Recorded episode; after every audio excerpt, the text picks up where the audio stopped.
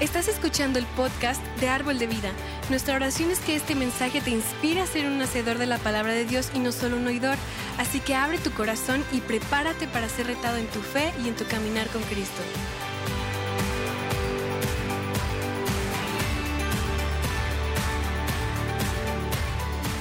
¿Qué tal? Buenos días, familia Árbol. Nuevamente te damos la bienvenida. Gracias por acompañarnos esta mañana y si lo estás haciendo en línea, gracias por permitirnos estar en casa recibiendo de la palabra de Dios, alabando a nuestro Dios y poder estar juntos como familia. Eh, le doy gracias también al pastor Jeff y Silvia por la oportunidad que me dan esta mañana de poder estar con ustedes, poder compartir algo acerca de la palabra de Dios, algo que yo creo que Dios va a hablar a nuestras vidas. Así que prepara tu corazón esta mañana, abre tu corazón para lo que Dios pueda el día de hoy hablar a tu vida.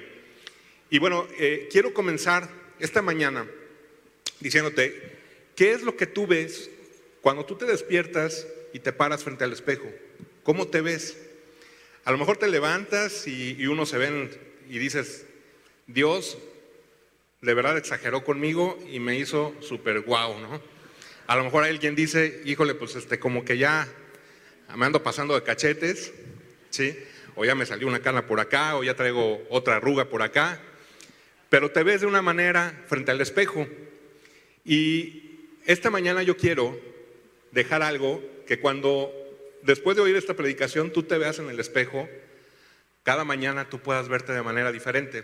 Por eso, si tú ves la publicidad de la prédica del día de hoy, se llama Frente al espejo.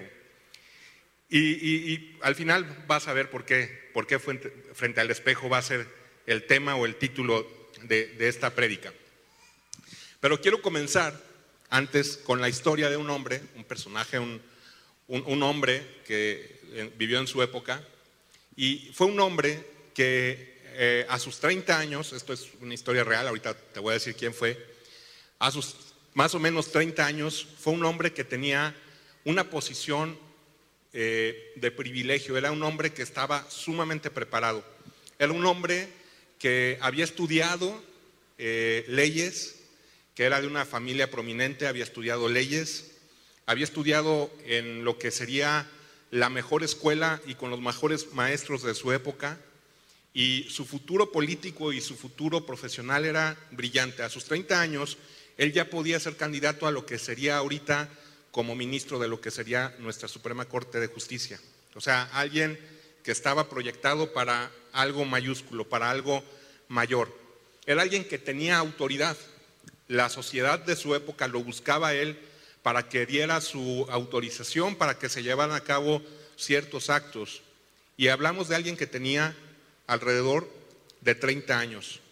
Alguien culto, muy culto para su época, alguien que hablaba varios idiomas, o sea, era alguien que, no, no cualquiera o no estaba al nivel de la mayoría de la gente de su época, estaba por encima de todos los demás. Y sin embargo, eh, esta persona tiene un encuentro con Jesús. En medio de su punto así máximo y cuando todo mundo lo ve como un candidato a, una autoridad en su nación, a alguien que va a ser reconocido, a alguien que va a dejar huella, él tiene un encuentro con Jesús. Y cuando tiene ese encuentro con Jesús, él es transformado completamente y él lo deja todo por seguir a Jesús y convertirse en su discípulo y después apóstol. Y estamos hablando del apóstol Pablo. El apóstol Pablo, antes de encontrarse con Jesús, se llamaba Saulo de Tarso. Era ese personaje que te estoy diciendo ese hombre que tenía autoridad, que tenía poder, ese hombre que perseguía a los cristianos, ese hombre que quería que le estaba haciendo un favor y que estaba sirviendo a Dios de acuerdo a su convicción y a su idea. Estamos hablando del apóstol Pablo, más o menos, bueno, guardando la proporción, quiero ponértelo eh, con nuestra época, los que somos más o menos que andamos rondando en el cuarto piso, nos vamos a acordar de, de un grupo hace como unos 20 años se llamó Control Machete, que empezó a sonar muy fuerte. Bueno, me encanta la música y yo me acuerdo mucho de ese grupo. Y el que era el líder de ese grupo, Fermín Cuarto, tuvo un encuentro con Jesús. Cuando estaba proyectado para ser una estrella del hip hop, tuvo un encuentro con Jesús y ahora él es pastor de una iglesia que se llama Semilla de Mostaza. Más o menos guardando la proporción, no quiero decir que sea como el apóstol Pablo, pero a lo que voy es que tanto Saulo o Pablo como Fermín IV tuvieron un encuentro con Jesús, lo dejaron todo y todo lo que en este mundo los podía proyectar para ser alguien con influencia, con autoridad, con poder, para servir a Dios. ¿Y a qué quiero volver con esto? Bueno, el apóstol Pablo pertenecía a una secta que en la época de Jesús tenía una presencia muy fuerte que se llamaba la secta de los fariseos. Y si tú lees los evangelios, tú te vas a dar cuenta que los eh, choques más fuertes que Jesús tuvo fue con los fariseos, a quienes Jesús más reprendió, más les llamó la atención fue a los fariseos. ¿Por qué? Porque los fariseos enfatizaban que ellos eran santos, los fariseos enfatizaban que ellos eran buenos y que cumplían al 100% con la ley de Dios. Eh, los fariseos decían, es que mira, yo soy intachable, a mí no tienes nada de qué acusarme, cumplo con los mandamientos de Dios. Y Jesús, si tú lo buscas en los evangelios, les dice, ponen cargas a la gente que les es imposible cumplir. Los fariseos se encargaban de, poner medidas de cumplimiento de la ley, de los mandamientos, que a veces a la misma gente le era imposible el cumplirlos. Pero los fariseos pensaban que a través de ese cumplimiento de la ley, a través de eh, vivir de esa manera, buscando eh, ser perfectos en sus fuerzas, iban a agradar a Dios.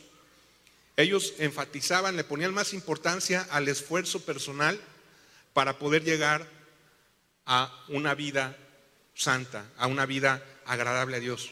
Y se enfocaban en eso los fariseos. Pero el apóstol Pablo, que era parte de esta secta, porque él era fariseo y en alguna de sus epístolas él dice, fui fariseo de fariseos, o sea, él estaba por encima de todos los demás. Él tenía esa, esa posición de poder. El apóstol Pablo llega un momento cuando tiene el encuentro con Jesús que dice, ¿sabes qué? Todo esto que fui, todo esto que he logrado, todo esto que he alcanzado, todo esto que he hecho pensando en que voy a agradar a Dios, para mí no tiene ya valor. ¿Por qué? Porque tuve un encuentro con Jesús. Y el apóstol se lo dice a los filipenses en una carta y vamos a leer Filipenses capítulo 3, versos 7 al 9. Y está hablando aquí el apóstol Pablo y dice, antes creía que esas cosas eran valiosas, pero ahora considero que no tienen ningún valor debido a lo que Cristo ha hecho. Así es, todo lo demás no vale nada cuando se le compara con el infinito valor de conocer a Cristo Jesús, mi Señor. Por amor a Él, He desechado todo lo demás y lo considero basura a fin de ganar a Cristo y llegar a ser uno con Él. Y aquí la clave está. Ya no me apoyo en mi propia justicia por medio de obedecer la ley, más bien llego a ser justo por medio de la fe en Cristo Jesús, pues la forma en que Dios nos hace justos delante de Él se basa en la fe. Amén. Aquí estamos viendo lo que dice el apóstol y no estoy diciendo que cuando salgas de aquí renuncies a tu trabajo, dejes de estudiar, no. Pero el apóstol lo que está diciendo, mira, todo lo que yo logré, todo lo que yo hice, todo lo que la posición que yo tenía de autoridad, de ser reconocido, de haber estudiado en la mejor escuela, con el mejor maestro, dice que estudió a los pies de Gamaliel, así lo, lo menciona, dice, todo eso para mí ya no tiene valor. Porque todo eso a mí no me va a llevar a conocer a Jesús. No me va a llevar a conocer a Jesús. Todo lo que yo haga en mis fuerzas no me va a llevar a conocer a Jesús. Y entonces el apóstol dice, ya no me apoyo en mi propia justicia por medio de obedecer la ley. Más bien llego a ser justo por medio de la fe en Cristo Jesús.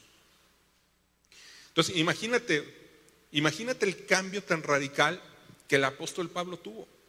El apóstol decía, mira, todo lo que ya logré, a mí no me sirve de nada. No tiene mayor fruto, es, a lo mejor me da un reconocimiento, sí, me da una posición, sí, pero eso no me va a permitir conocer verdaderamente a Jesús, ni me voy a basar en mi justicia, ni en lo que yo voy a lograr, porque eso no me va a llegar, no me va a llevar a ser como Jesús, no me va a llevar a una transformación. Es lo que el apóstol Pablo básicamente está, está diciendo. Tiene un encuentro con Jesús, como yo creo tú y yo lo hemos tenido con Jesús.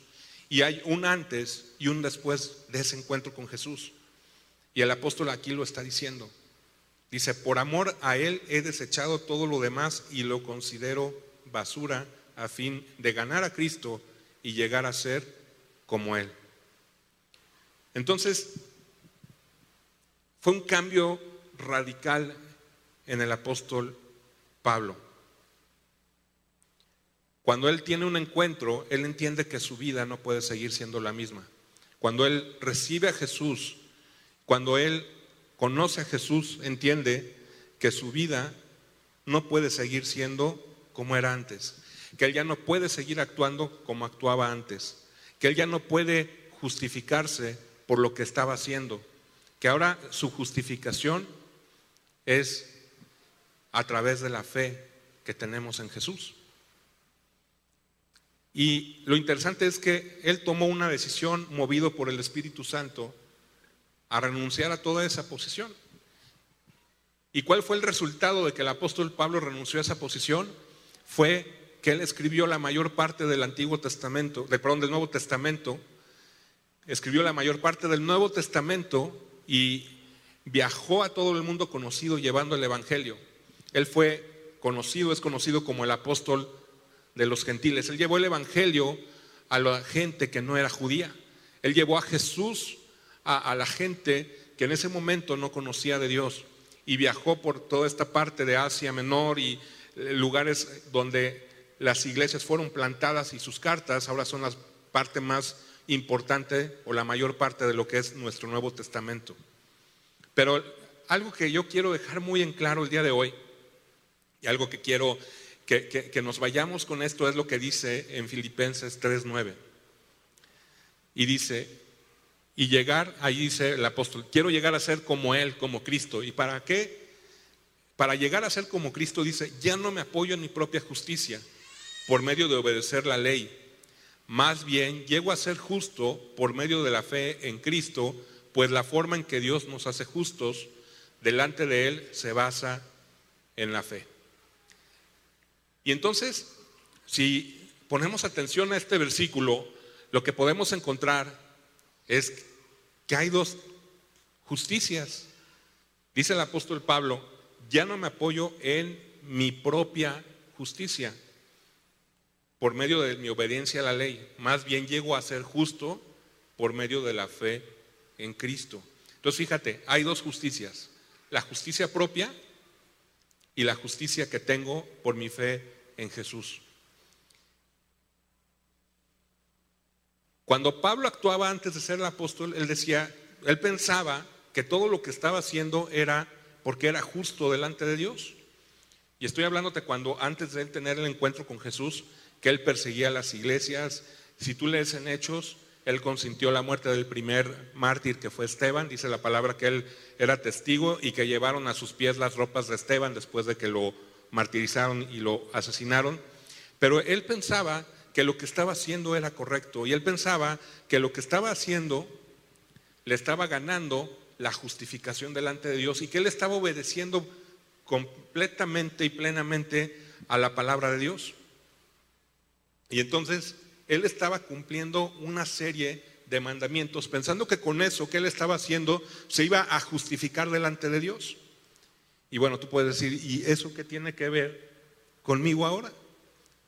Y quiero decirte que muchas veces tú y yo como cristianos caemos en esa situación.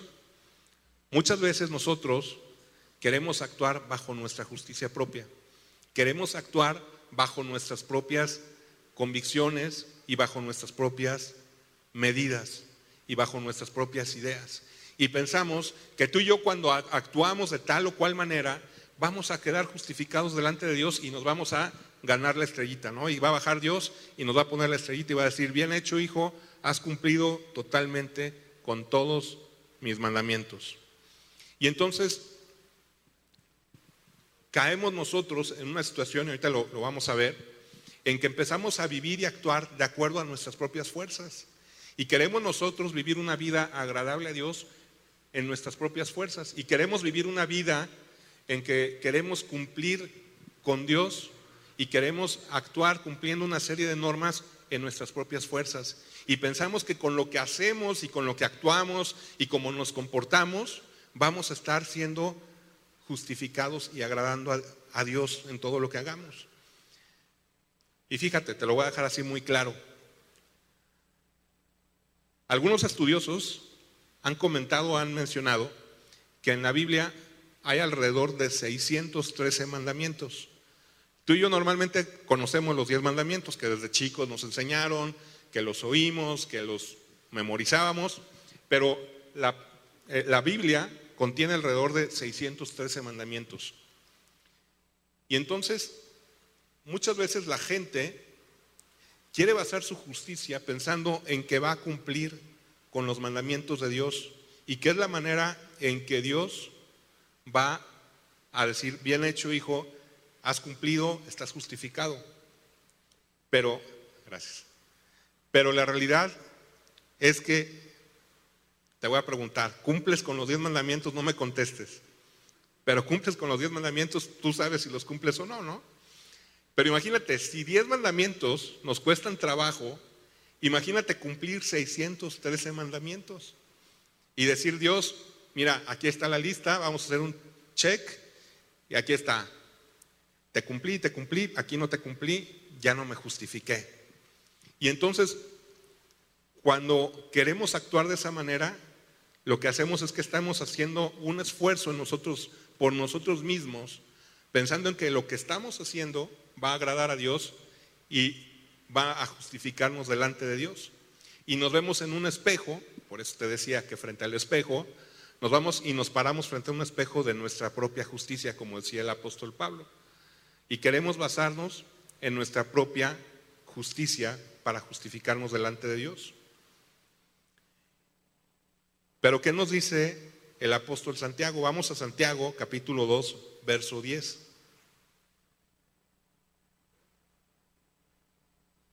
Y dice, pues el que obedece todas las leyes de Dios, menos una, es tan culpable como el que las desobedece todas.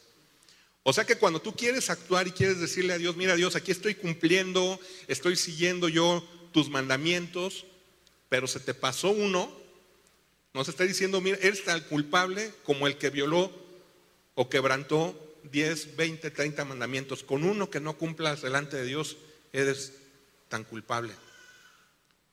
Y lo peor del caso es que muchas veces como cristianos nosotros mismos nos ponemos una medida y pensamos que si actuamos, que si caminamos, que si hablamos de tal o cual manera, vamos a estar nosotros agradándole a Dios.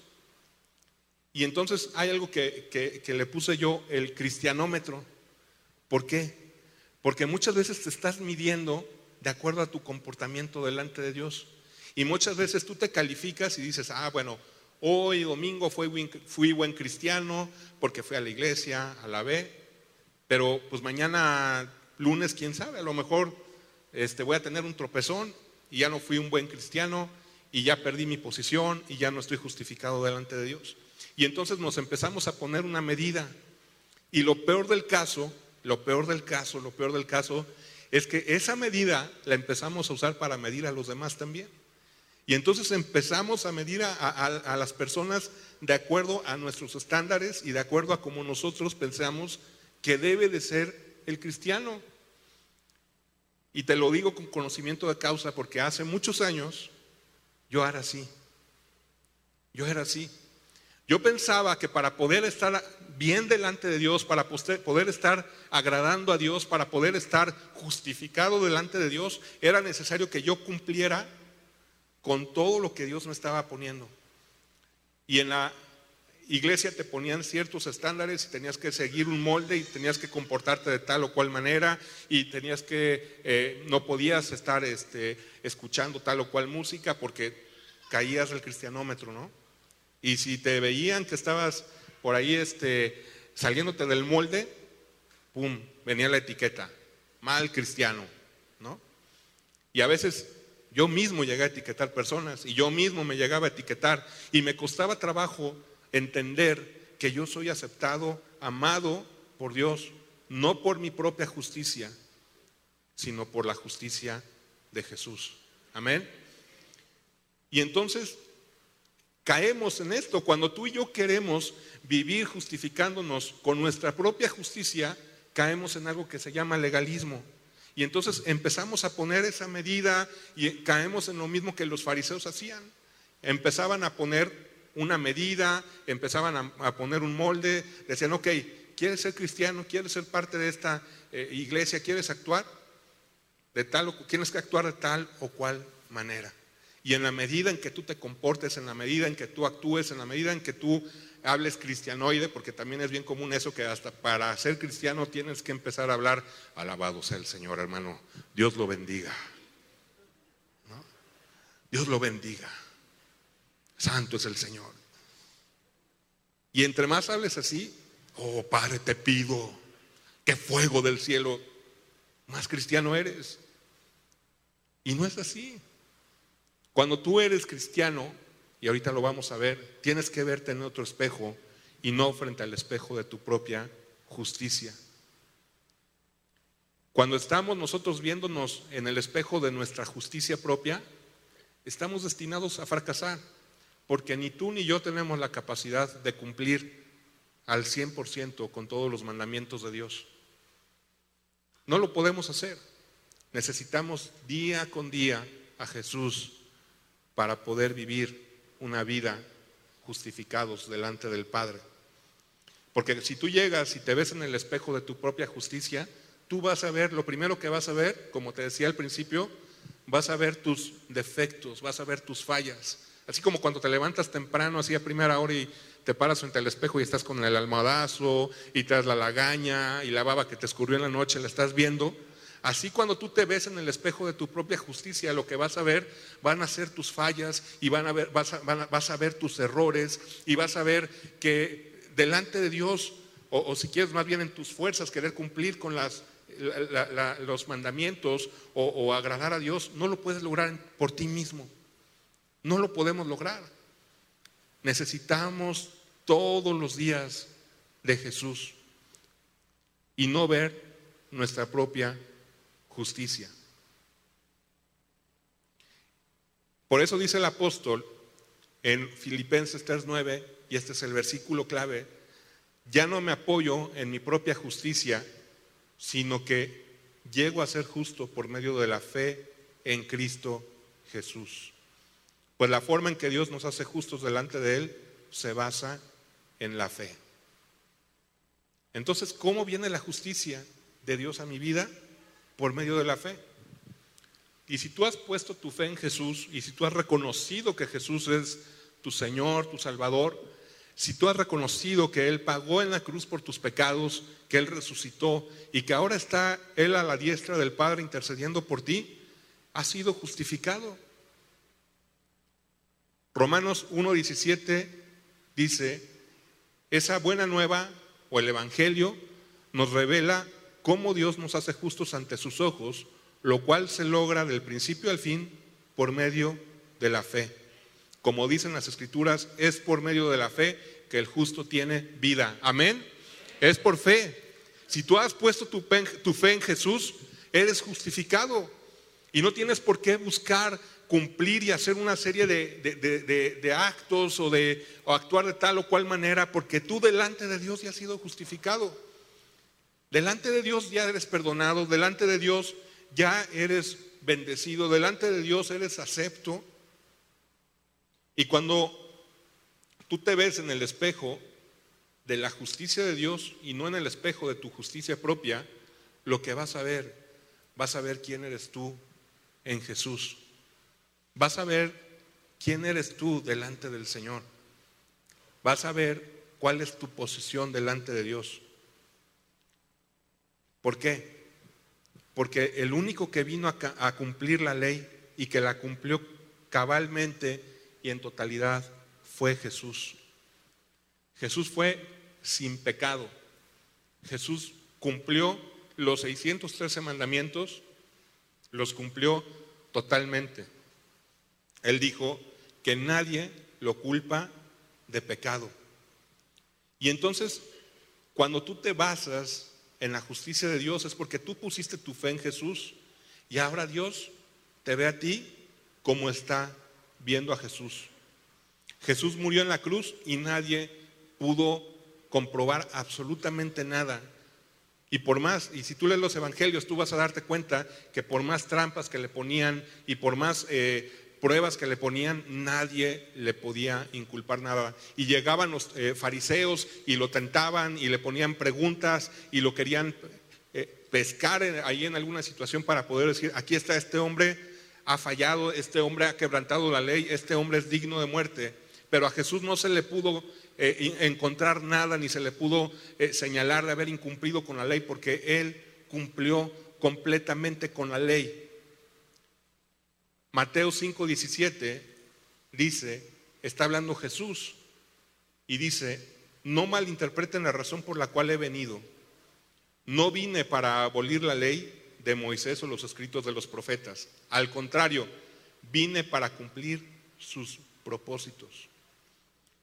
Y entonces, el único que ha cumplido cabalmente la ley delante de Dios fue Jesús.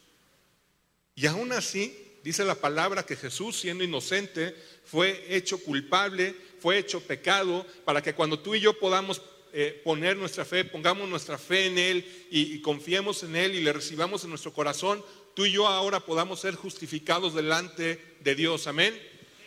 Tú y yo somos justificados delante de Dios. Dios no tiene absolutamente nada que señalarte porque te está viendo a ti a través de Jesús. Amén. Eres perdonado, eres redimido. Dice la palabra en Romanos 8.1, ninguna condenación hay para los que están en Cristo Jesús. Amén. No hay nada que te condene delante de Dios. Ahora tú tienes una posición delante de Dios como su hijo. Y Dios te recibe y Dios te dice, hijo mío, ven a mis brazos porque tú has sido justificado, porque tú has puesto tu fe en Jesús. El justo por la fe vivirá. Y entonces ve los dos espejos. Si yo me paro frente al espejo de mi justicia propia, si yo me paro frente al espejo de mi propio esfuerzo y decir, yo lo puedo hacer, lo único que voy a hacer, voy a ver a un valente con defectos, voy a ver a un valente con debilidades, voy a ver a un valente que si lo quiero hacer en mis propias fuerzas, le voy a fallar a Dios. Pero si yo vengo y me paro frente al espejo de la justicia de Dios, voy a ver lo que soy en Cristo. Voy a ver que Dios me justificó, voy a ver que Dios me perdonó, voy a ver que Dios me ha aceptado. Dice la palabra en Efesios que soy aceptado en el amado, soy aceptado en Jesús. Dios me ve perfecto a través de Jesús. Yo no tengo que hacer absolutamente nada para ganarme eso, porque Jesús ya lo ganó. Ojo aquí, y no estoy diciendo con esto que yo tengo libertad para comportarme de tal o cual manera, ahorita vamos a verlo. Soy libre, soy bendecido, soy aceptado por el Señor, soy heredero de las promesas de Dios, soy limpio de todo pecado. Y tal vez el día anterior tuviste una situación, pecaste, fallaste, pero yo quiero decirte que si tú te levantas en la mañana y dices, Dios, perdóname, o, o le pediste perdón a Dios y Dios te perdonó, tus pecados fueron perdonados, tú puedes decir, yo estoy parado frente a la justicia de Dios. Yo estoy transformado por medio de Jesús.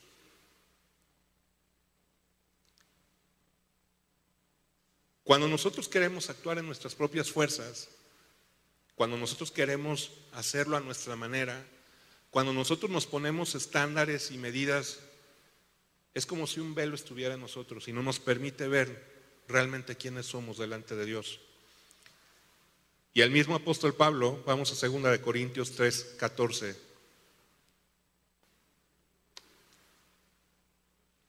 Dice, Pero la mente de ellos se endureció y hasta el día de hoy, cada vez que se lee el antiguo pacto, el antiguo pacto es el Antiguo Testamento, el mismo velo les cubre la mente para que no puedan entender la verdad. Este velo puede quitarse solamente al creer en Cristo. Amén. Y entonces cuando tú pones tu fe en Cristo, ese velo se quita y tú entiendes que delante de Dios, delante de Dios eres justificado, que delante de Dios eres perdonado, que delante de Dios tienes una relación correcta, que eres su hijo, que eres adoptado, que no eres más su enemigo, porque dice la palabra que tú y yo éramos enemigos de Dios, y ahora no, ahora somos sus hijos. Y entonces dice, ahí más adelantito, 2 Corintios 3, 16 al 18, en cambio, cuando alguien se vuelve al Señor, el velo es quitado. Te pregunto, ¿te has vuelto tú al Señor? Amén. Nos hemos vuelto al Señor, tú y yo hemos puesto nuestra fe en Jesús. Pues el Señor es, el Espíritu y donde está el Espíritu del Señor, allí hay libertad. Amén. Así que todos nosotros, a quienes nos ha sido quitado el velo, podemos ver el reflejo, ver y reflejar la gloria del Señor. El Señor es el Espíritu y nos hace más parecidos a Él a medida que somos transformados a su gloriosa imagen.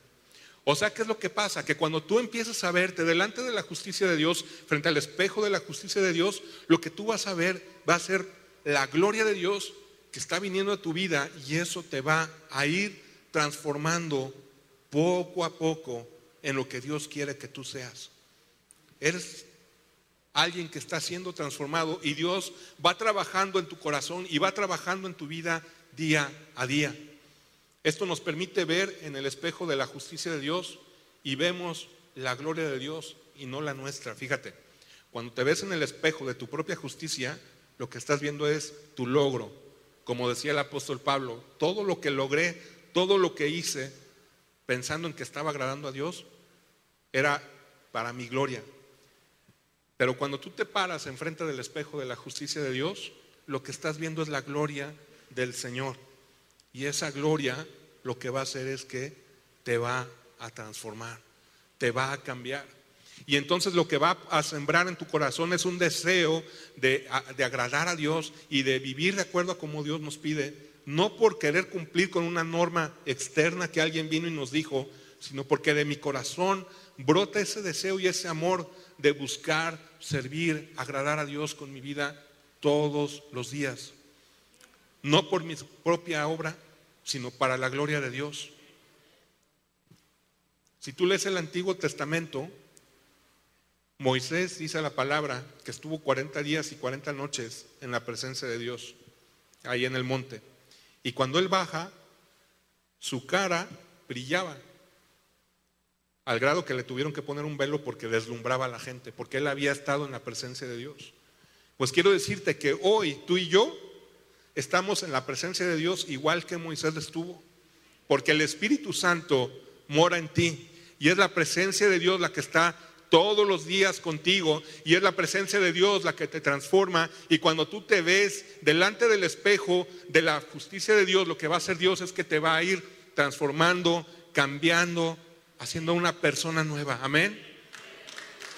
Entonces ya no tienes ya no tienes que vivir en tus propias fuerzas, ya no tienes que vivir pensando, tengo que hacer esto, tengo que cumplir con esto, tengo que, para agradar a Dios, porque tú ya, al haber puesto tu fe en Jesús, has sido justificado por el Señor.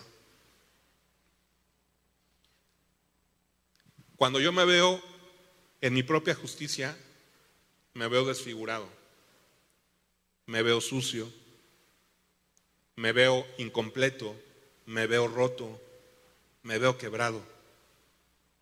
Pero cuando yo me veo en la justicia de Dios, me veo completo, me veo salvado, me veo respaldado, cuidado, protegido. En el espejo de mi propia justicia, por más que yo me peine, me perfume, me haga lo que me tenga que hacer, me voy a seguir viendo mal porque no lo estoy haciendo con una motivación correcta. Pero cuando me veo delante de la justicia de Dios, Dios me va a ver como ve a Jesús. Y esto te cambia y te transforma. Y entonces voy a ver que mi vida tiene un llamado y un propósito. Cuando soy transformado, ya no voy a vivir por querer cumplir una serie de normas pensando que con eso voy a ganarme el favor de Dios, sino lo que voy a hacer es que voy a obedecer a Dios porque el Espíritu Santo me va a poner eso en mi corazón y me va a ir transformando. Y quiero decirte esta mañana que tú y yo podemos vernos en uno o en otro espejo. Tú y yo podemos decidir cómo queremos vernos y en qué, espejo, en qué espejo queremos vernos. Si en el espejo de nuestra justicia propia, con la religiosidad, con los moldes, con no te vistas de esta manera. No, no, no, es que estás usando un arete, ya eso está mal, ya en tu cristianómetro estás bajando de nivel. No te tatúes porque eso te baja de nivel.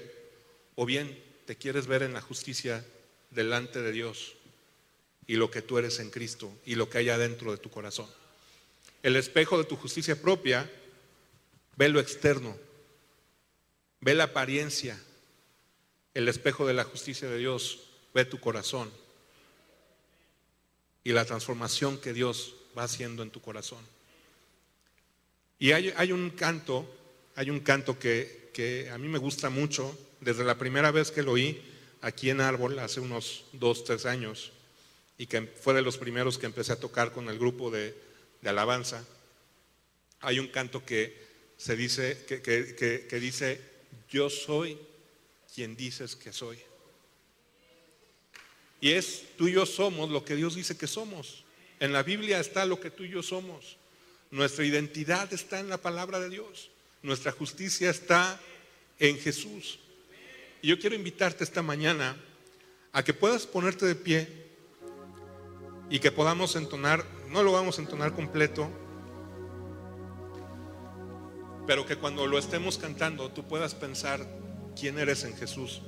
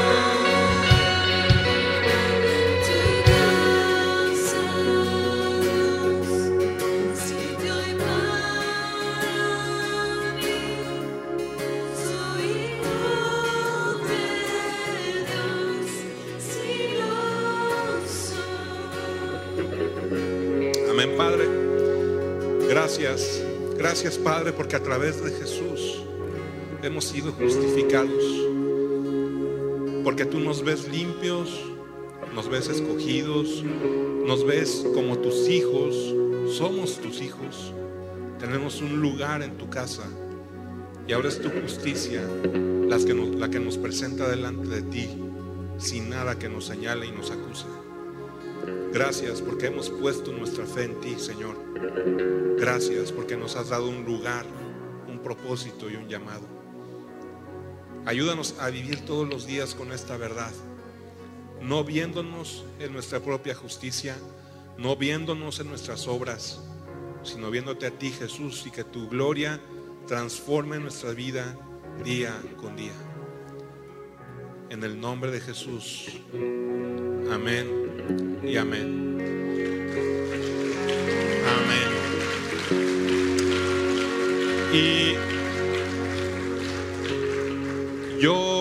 quiero invitarte, si es la primera vez que tú vienes aquí a Árbol, o que la primera vez que nos estás viendo en línea, y es la primera vez que tú escuchas acerca de, de- esta palabra, de, este, de esta vida nueva que tú puedes tener en Jesús, y tú nunca lo has recibido en tu corazón, yo quiero decirte que hoy puede ser el inicio de una nueva vida para ti, en donde vivas bajo la justicia de Dios y te puedas ver en ese espejo que te decía hace un momento. Entonces, yo quiero invitarte a que si tú quieres hoy recibir a Jesús en tu corazón y que tu vida tenga un cambio y que ahora tú puedas encontrarte con Dios, ser amado, ser su hijo, hoy puedas levantar tu mano, no va a ser necesario que pases al frente, pero que donde estás tú puedas levantar tu mano para hacer una oración en donde tú puedas recibir a Jesús en tu corazón. Si estás en línea, igual puedes hacer esta oración. Y si estás aquí presencial con nosotros, si puedes levantar tu mano para hacer esta oración y recibir a Jesús, hoy es el día en que tu vida puede ser cambiada, en que tu, tu vida puede ser transformada. Si hoy quieres recibir a Jesús, es el momento, es el tiempo para hacerlo.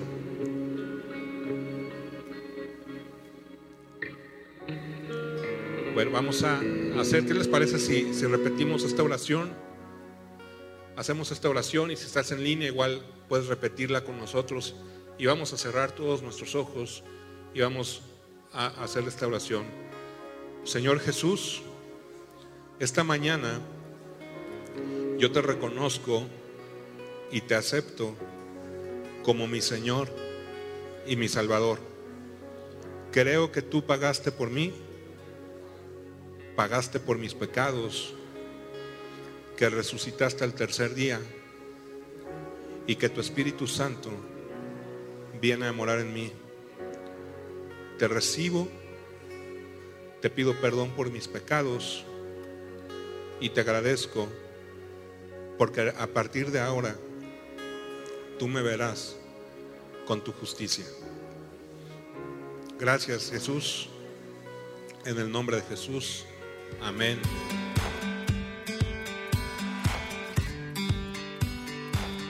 Esperamos que hayas disfrutado de esta palabra. Puedes encontrar más mensajes e información sobre nuestra iglesia en www.arboldevidaleon.com. Queremos invitarte a que nos visites en Boulevard San Juan Bosco 3026, Colonia Cañada del Refugio, o vernos en nuestra página de Facebook Iglesia Árbol de Vida.